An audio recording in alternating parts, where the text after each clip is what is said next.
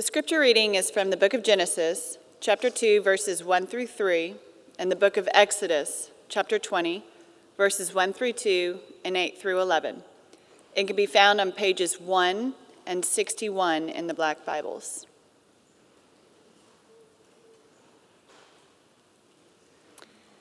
Thus the heavens and the earth were finished, and all the host of them. And on the seventh day, God finished his work that he had done, and he rested on the seventh day from all of his work that he had done. So God blessed the seventh day and made it holy, because on it God rested from all his work that he had done in creation. And God spoke all these words, saying, I am the Lord your God, who brought you out of the land of Egypt, out of the house of slavery. Remember the Sabbath day to keep it holy. Six days you shall labor and do all your work, but the seventh day is a Sabbath to the Lord your God. On it you shall not do any work, you or your son or your daughter, your male servant or your female servant, or your livestock or the sojourner who is within your gates. For in six days the Lord made heaven and earth, the sea and all that is in them, and rested on the seventh day. Therefore the Lord blessed the Sabbath day and made it holy. The word of the Lord. Thank you, Carrie and John Hayes. Good morning to you. Uh, my name is Clay Holland. I am associate pastor here at Christ the King. Glad you're here at Christ the King. We believe at this church that uh, we are all deeply in need, that nobody who walks into these doors is better or holier than another. That all of us deeply, deeply need Jesus, and we all need to find the rest uh, that is only found in Him. And so that's my hope as we come to this passage this morning uh, that we will find our rest uh, in, in Christ and be transformed by Him. So let's pray together as we go to His Word. Father, help us uh, to find our rest in Christ alone. We all come this morning burdened by, by something. There's something that is weighing heavy on our heart. And uh, I pray that you would meet us and lead us um, to put on your yoke, Jesus, because your yoke is easy and your burden is light, and in you we find rest for our souls. And we ask in your name. Amen. I'll sleep when I'm dead. You ever heard that one? Rise and grind. That's another one. I'd rather burn out than rust out. Now, these are just some of the slogans that you will see, you know, if you're kind of scrolling through certain people's Instagram, you know, kind of posts. And these are emblematic of what people have termed in our culture hustle culture, right? Hustle culture is a way of life that prioritizes work and denigrates rest to the point that admitting your need for rest is actually a sign of weakness. Hustle culture tells you that it is enough for you to catch an hour of sleep here or there on the floor of your office under your desk. And if, in fact, you need more than that, you are a weak person that is going to get swallowed up by the strong person who doesn't sleep. Hustle culture writes books that tell you that if you happen to still be in bed at five o'clock in the morning, your competitor has already been up for an hour and a half working out and is now sitting at her computer getting things done. Hustle culture, like any other cult, has its pantheon of gods. You know, Elon Musk, who claimed in 2018 to work 120 hours per week, that's 17 hours per day for all seven days. Uh, serial entrepreneur Gary Vaynerchuk once claimed to work 20 hours per day, seven days a week. I'm no mathematician, but I think that's 140 hours a week. What all of these folks have in common is the promotion of a central message. That if you're not constantly working, working, if you're not constantly tending to your work, then nobody is, but somebody is competing against you, and you are going to lose. Because, in this train of thought, if you aren't actively at work, nobody's caring about your work, right? But here's a question is that actually true? Is that really true? Is it a true statement to say that if I am not at work, nobody is on my behalf? Let's follow that up with a question then. In all of these slogans of so called hustle culture in our world, where is God? Where's God? What's He doing? Well, He's not there and He's not doing anything, basically. He's noticeably absent. But so many of us think this way about so many aspects of our lives. If, if I'm not spending all of my day on Sunday honing my presentation for the board meeting on Monday, then nobody's doing anything, nothing is happening. If I'm not taking SAT prep from three different companies at the same time, nothing is happening. Nobody cares about my SAT. If I'm not spending any extra time that I have making sure that I have exactly the right activities set up for my children with exactly the right people in exactly the right places, exactly the right camps, then nobody's caring about my children. Now, is that true? There's actually good and challenging news from the beginning of Genesis chapter 2, which parenthetically I would say actually is better thought of as the end of chapter 1. The uh, chapter numbers and the verse numbers are added later. It's better to be the conclusion of chapter 1 than the beginning of chapter 2. Close parentheses on that. But there's good and challenging news here. None of those things are actually true. None of those statements are true. God's rest on the seventh day of creation invites you to rest with Him and in Him. And when you and I take the risk of rest, God, and this is the amazing part, God is still at work. He's still at work, He's still doing things. We see this when we combine the first part of Genesis 2 with the Sabbath command in Exodus 20 under three points. And I'm going to just tell you on the front end this is not creative. This is like creation, fall, redemption, straight up. Rest is created by God, rest is corrupted by sin, and rest is redeemed by Jesus. Rest is created by God, it is corrupted by sin, it is redeemed by Jesus. Rest is created by God. We see this in Genesis 2 1 through 3. That before sin enters into the world, God establishes a pattern for himself of work and rest. And because we are created in the image of God, we mirror his pattern of work and rest. It is a mandate of creation, it is not a product of sin or the fall. So here we are, the culmination of God's creation of the heavens and the earth. God has created all things out of nothing in the space of six days. He has spent that time ordering creation, culminating in the creation of human beings, the only creatures that God created, of which it can be said are created in the image of God. But there's another day. Now it's day seven. Day six has been a whirlwind of activity. What's going to bring the story? How can you top that? What's going to bring the story to completion? Well, here's what the text says God rests. Now, there's an interpretive note worth pointing out here. In verse 2, where the ESV, it looks like that God kind of wrapped up some odds and ends on the seventh day, that God finished his work of creation on the seventh day. He had a couple errands to run. HEB didn't have avocados, so we had to go to, you know, to Randall's, that kind of thing. But that's really not what that means. Uh, it's better to be understand that verse as saying this. And on the seventh day god had finished his work that he had done. He wasn't putting on the final touches of his creative work. He was finished. But even though he was finished with his creative activities he did three things on the seventh day he rested, he blessed, and he made holy. He rested, he blessed, and he made holy. God rested on the seventh day. Now, that's actually a strange thing to, to say, right? If you think about it. What does that mean? I know I rest when I'm tired. So, was God just so exhausted, so worn out, so wiped out from his actual work of creation that on the seventh day he just had to crash, you know, and go to sleep? Does God get tired? Well, the rest of the Bible actually says that, that he doesn't. Psalm 121 says that he who watches over Israel neither slumbers nor sleeps.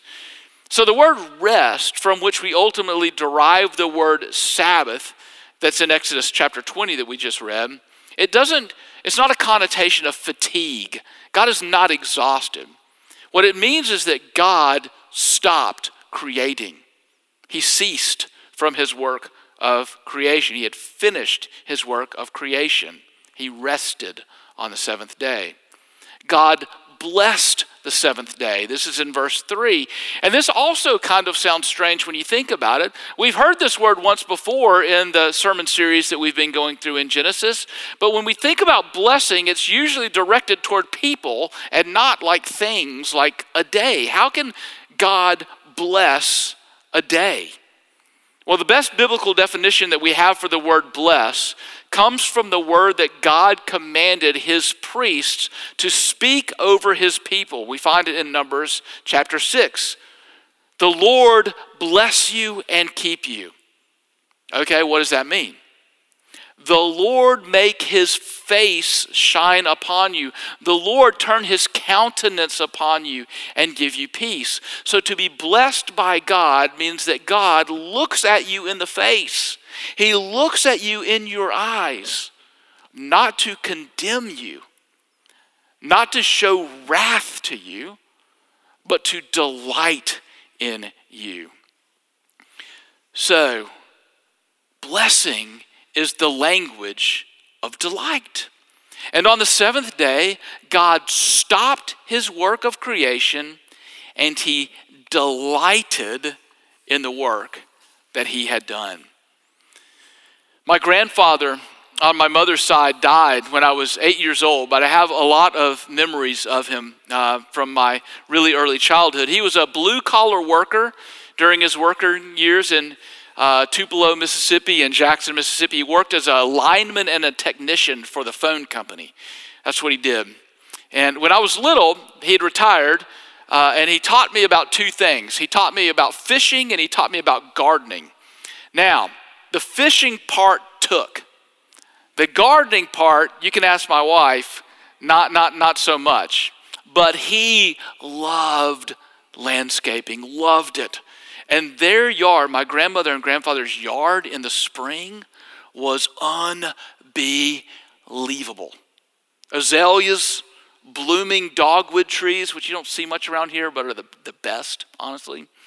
Rock borders, flower beds. It was fantastic. And my grandfather, who we called Pop, would he would work on his landscaping some every day. And as it got towards evening, it got a little bit cooler.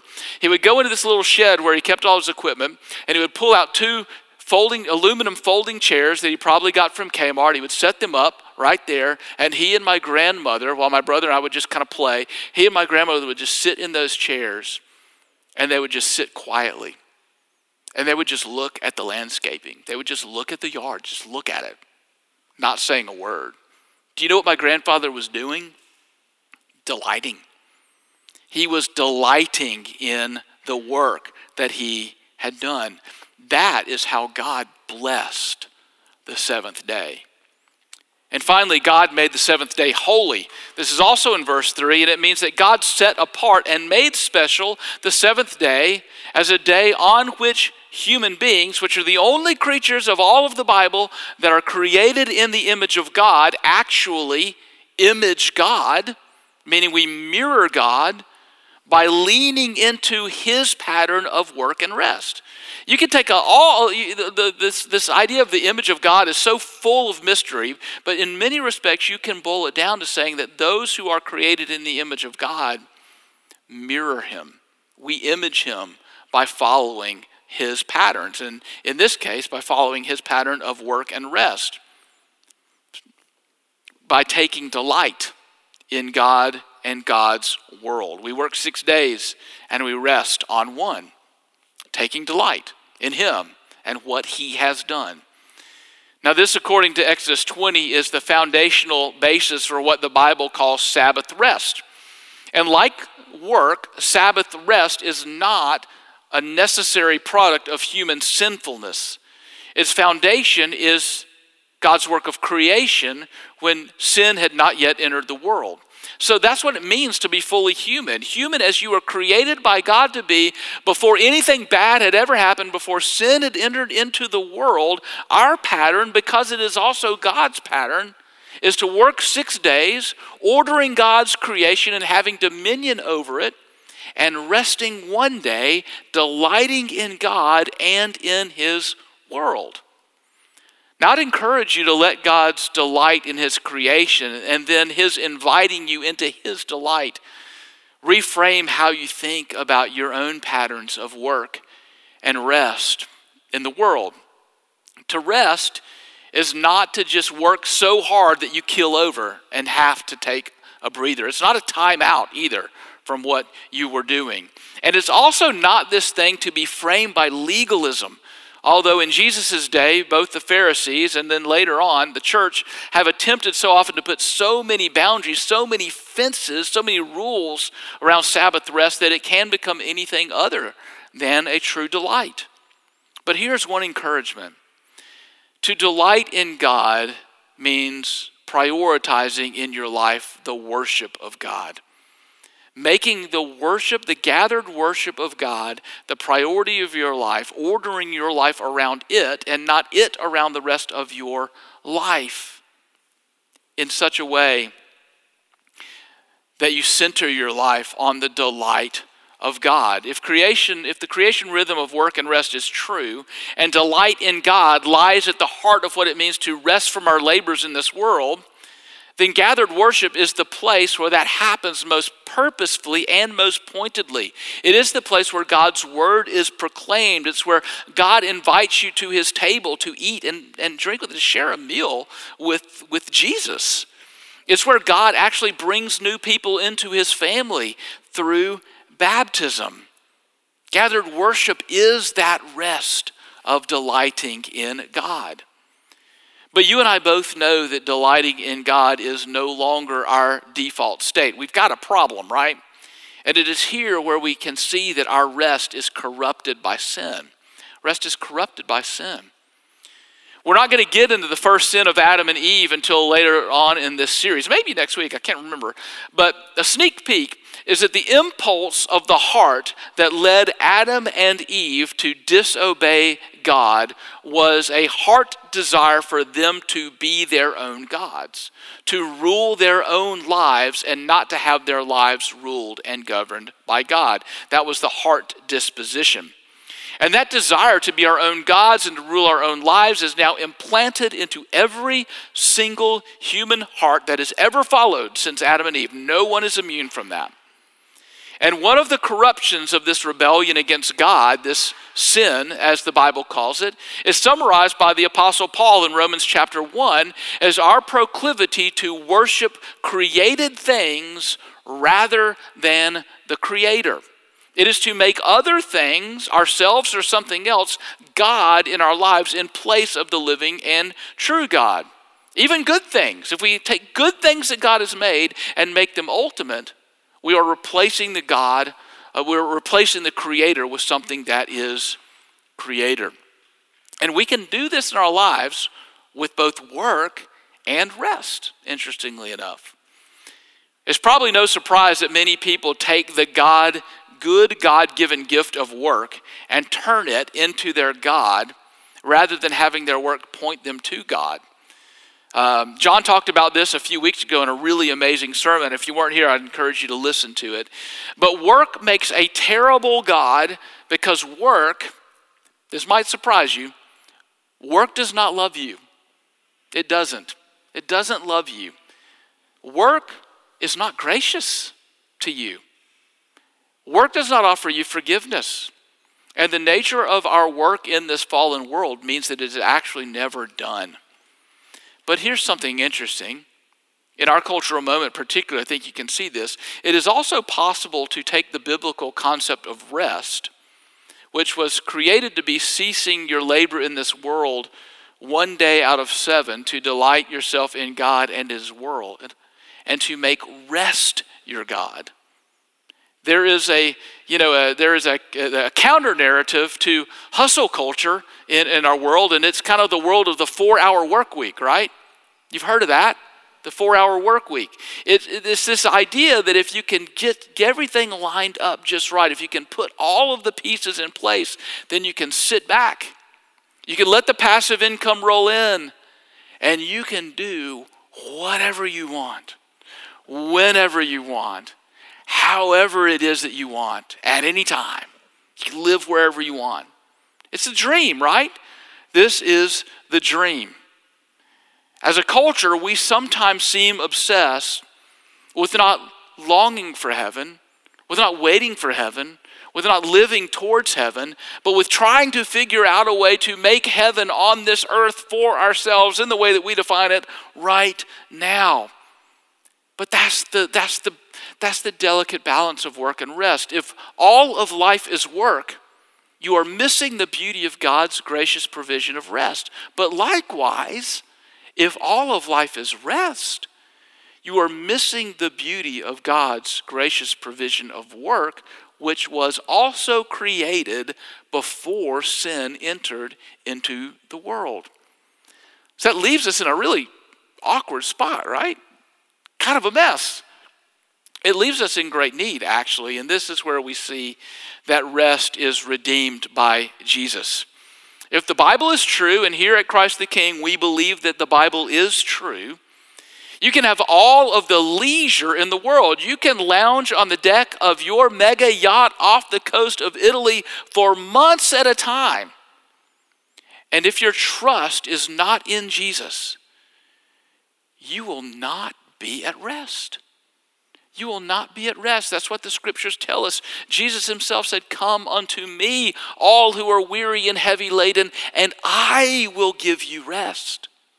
The author of Hebrews says in Hebrews chapter 4 that those who believe in Jesus enter into the rest of God right now. But Psalm 95, which he quotes from, says that those who refuse to believe in Jesus never enter into his rest. You see, the Sabbath itself, one day out of seven that God created for physical rest, is not an end unto itself. Like so many other things, it is a sign that points us to something greater. Rest for your heart and your soul now, today, in Jesus. And eternal rest from your striving and your suffering and your sinning and your guilt laden conscience in the new heavens and the new earth. Seizing upon the gift that God gives you to rest one day in seven, to delight in Him, is in fact actually the closest thing that we can ever come to heaven on this earth. But all this is nothing if it does not involve true faith and true trust in Jesus because only Jesus provides rest for your soul. Now, I've known this actually a long time. I've studied this a long time. I went to seminary. Like, I know things about the Bible, some things. But I'll tell you, every time I read this and think about this, there's something that pops into my head, and it is this that sounds awesome. But what in the world does that mean? Have you ever heard that? Somebody just, just rest in rest in Jesus. Yes, great. How? Right? Like like seriously. Well, let's let's I don't know. Let's talk about that for a second, okay? First, you find rest in Christ by putting your trust in Him as your Savior and your and, and, Lord. If you're here this morning and you've not come to the place in your life where you have transferred your trust from yourself or from something else onto Christ alone, you're never going to have peace. You're never going to have that rest. You're never going to have that rest from trying to either earn God's favor by striving to be a good person or, or, or, or get the rest that you need from this, the guilt that is plaguing you in your life until you transfer your trust from yourself or whatever else it is in unto Jesus alone. But second, you actually find tangible rest in Christ by hiding God's word in your heart. Reading and meditating on the scriptures is not a form of righteousness by works. It's actually a gift of God's grace to you where he forms you after his own heart and transforms your mind in the image of Christ. And this is where we can really actually find tangible rest in this life when the rubber meets the road. When you're overwhelmed with guilt, with worry, with, with melancholy, and yes, there is a distinction between clinical anxiety and depression from worry and melancholy at a heart level with hopelessness, with envy, with lust, with pride, with thinking about yourself as superior to any other person who is also created in the image of God. And those impulses come up from your heart, and you are tempted to lean into them, and you are tempted to live by those things Actually, finding rest in Christ involves bringing those impulses and the thoughts of your heart into the front of your mind, into the front of your brain, and testing them and subjecting them to the light of God's Word. We actually find rest that way. Here's an example. Why, uh, why am I distressed over my daughter not getting invited to the sixth grade party in September of the sixth grade year at the cool kids' house? You know that stresses you out, right? Why do I feel more stressed about it than she does? Is it because I feel like this is like one step in a path of social legitimacy? If that if she gets off of that path right now, she'll never be able to get back on it and all will be lost? You can see how this kind of starts stirring things up, right? And you can start leaning into this sort of thing and you can start going down weird paths. Or you can subject it to the scriptures. What does the Bible say? Do not be anxious about anything because if God cares so well for the birds of the air and the lilies of the field, how much more will He take care of one of His baptized daughters? In fact, God, in bringing this one into his family, loves her more than even you do as her mom or as her dad than you ever could. And he has a more beautiful plan for her life than we could ever construct in our own wisdom. Better than we could ever believe. And you can begin to find rest in your soul in Christ. Sabbath rest is made possible only by Jesus, and it points us to Jesus, and it teaches us and forms us to rest in Jesus. It's a gracious gift. Now, I've thinking about this all week. I've, I've thought about like 10 different subsets that I would love to apply this to. Somebody needs to do a class on this. I don't know. Anybody, anybody, anybody want to volunteer to do a class on how Sabbath rest applies to different? I was thinking about moms, right? I was thinking about uh, all kinds. So I'm only going to do one, but I got more. I got more in my head but I'm only going to do one because we, we have to finish, okay? I, I'd like to address one group of people specifically because this is one that I'm actually confused by.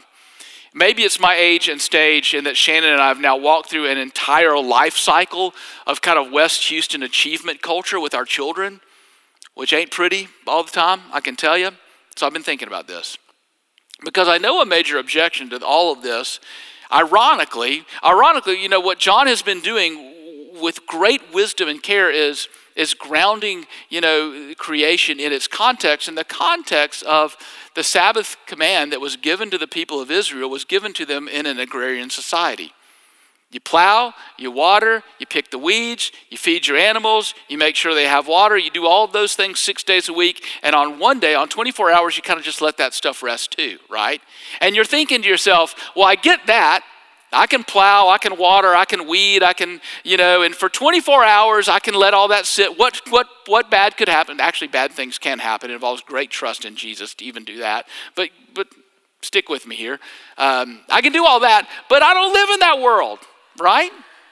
I don't live in that world. Especially if you are a young person who is just starting out in your career and you are not in control of your schedule. You work in a world where somebody else tells you what to do, when to do it, where to go, and how to do it, and you're not in control. Some of y'all fit into that category. How do you rest and delight in God and His world when you're actually not in charge of your work schedule? Not 100% sure, but I'm going to take, let, let, us think about this together, okay? Um, here's some thoughts. First, the first thought is this, and it's going to sound negative, but I want to make it positive. Don't enter into that situation with naivete.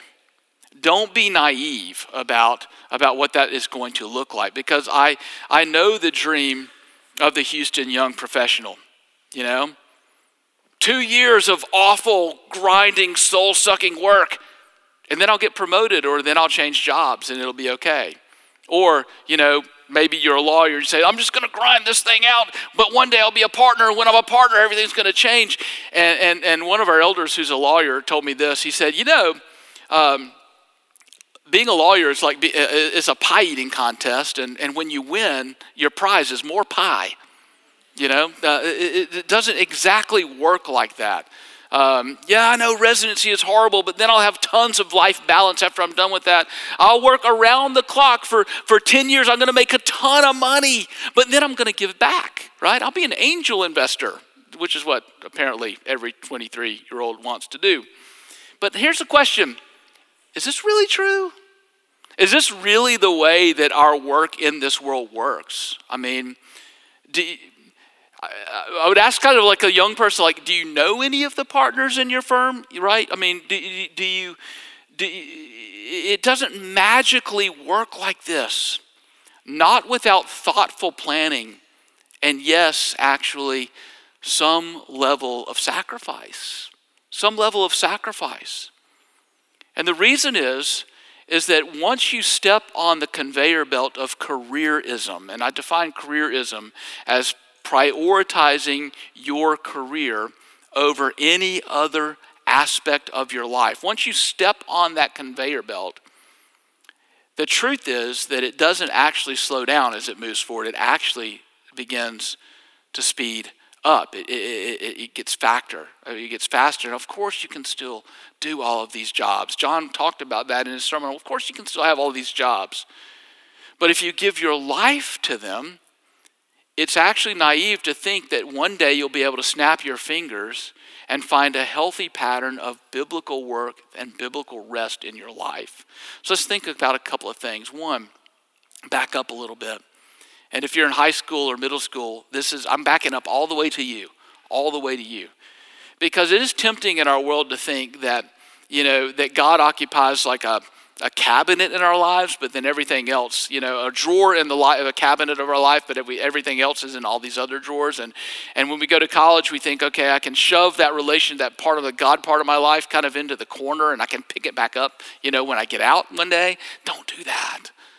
Think about think about your life and think about the priorities of your life before you step on the conveyor belt. Just think about at, at a 40,000 foot view. Think about the what what do you want to be important in your life for the rest of your life? Certainly your relationship with the Lord. Certainly your relationship with the Lord. And high school is the perfect time to set your priorities.